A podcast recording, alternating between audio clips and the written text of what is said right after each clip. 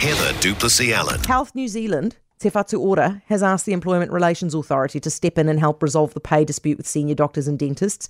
Now, the doctors, as you know, have been on strike for a little while. They're back on strike tomorrow for four hours, and then there are two full-day strikes scheduled for next month. Margie Apa is the Chief Executive at Health New Zealand, Te Whatu Ora. Hey, Margie.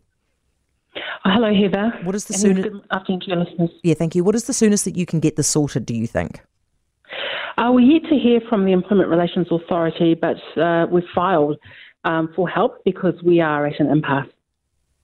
So how can they? How soon can they schedule you in?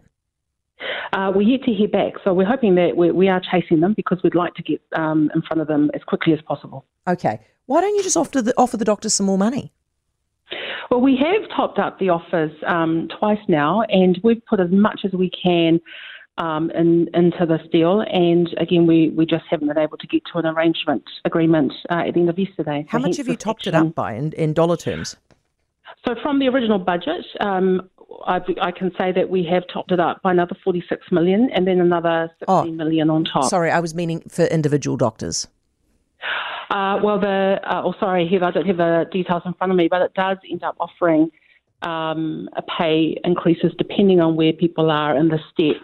Um, sorry, I've got a bunch of papers in front of me, and we've, we have published this before, but it does range between uh, seven to f- uh, sorry, fifteen to twenty-six thousand per doctor. Okay, how close to, to, to, to the rate of inflation is that? Because I mean, what they want is something to match match inflation, right? Well, what we've um, put into this deal is as much as we can and topped it up from our original budget. Mm. And uh, it isn't just about pay. There are a number of other parts of this. Uh, we've added some extra steps at the top of their scale, so they've got more room to move. Um, there are a number of other things that add to the whole. So there's, it's pay and uh, and other parts of okay. their... Okay. Do you their know terms. how? Do, do you know the, the, the, the figure in terms of percentage, how close it is to, to cost of the, to the inflation figure? Uh, uh, no, okay, no, I don't right. have it in front no, of me. No, that's okay. I mean, fair enough. Um, how many people are impacted or procedures are impacted by the strike tomorrow? Uh, tomorrow we think there will be about two hundred fifty people whose planned care procedures will be affected. Okay. Do you think the health system is broken? I think we're really challenged at the moment, Heather. Um, we do, our hospitals are full, and I understand my colleagues' uh, worries and pressures because we, we are pretty chocker, and we... Um, you know, the normal things that would have helped discharge people into community. Uh, you know, we, we've got to work on getting back some of that, uh, those beds and residential facilities and home-based support. We need primary care who are also quite busy, who would normally reduce the demand on hospital services. So across the whole system, we, we are really busy. We're really pressured. Are you worried about... We're doing uh, all this with less staff. I mean, how do you feel about... Because Chris Luxon, Chris Hipkins was asked this question last night in the debate, and he said, nah, it's not broken, which worries the hell out of me because you ain't going to fix something you're not, you think is, is fine.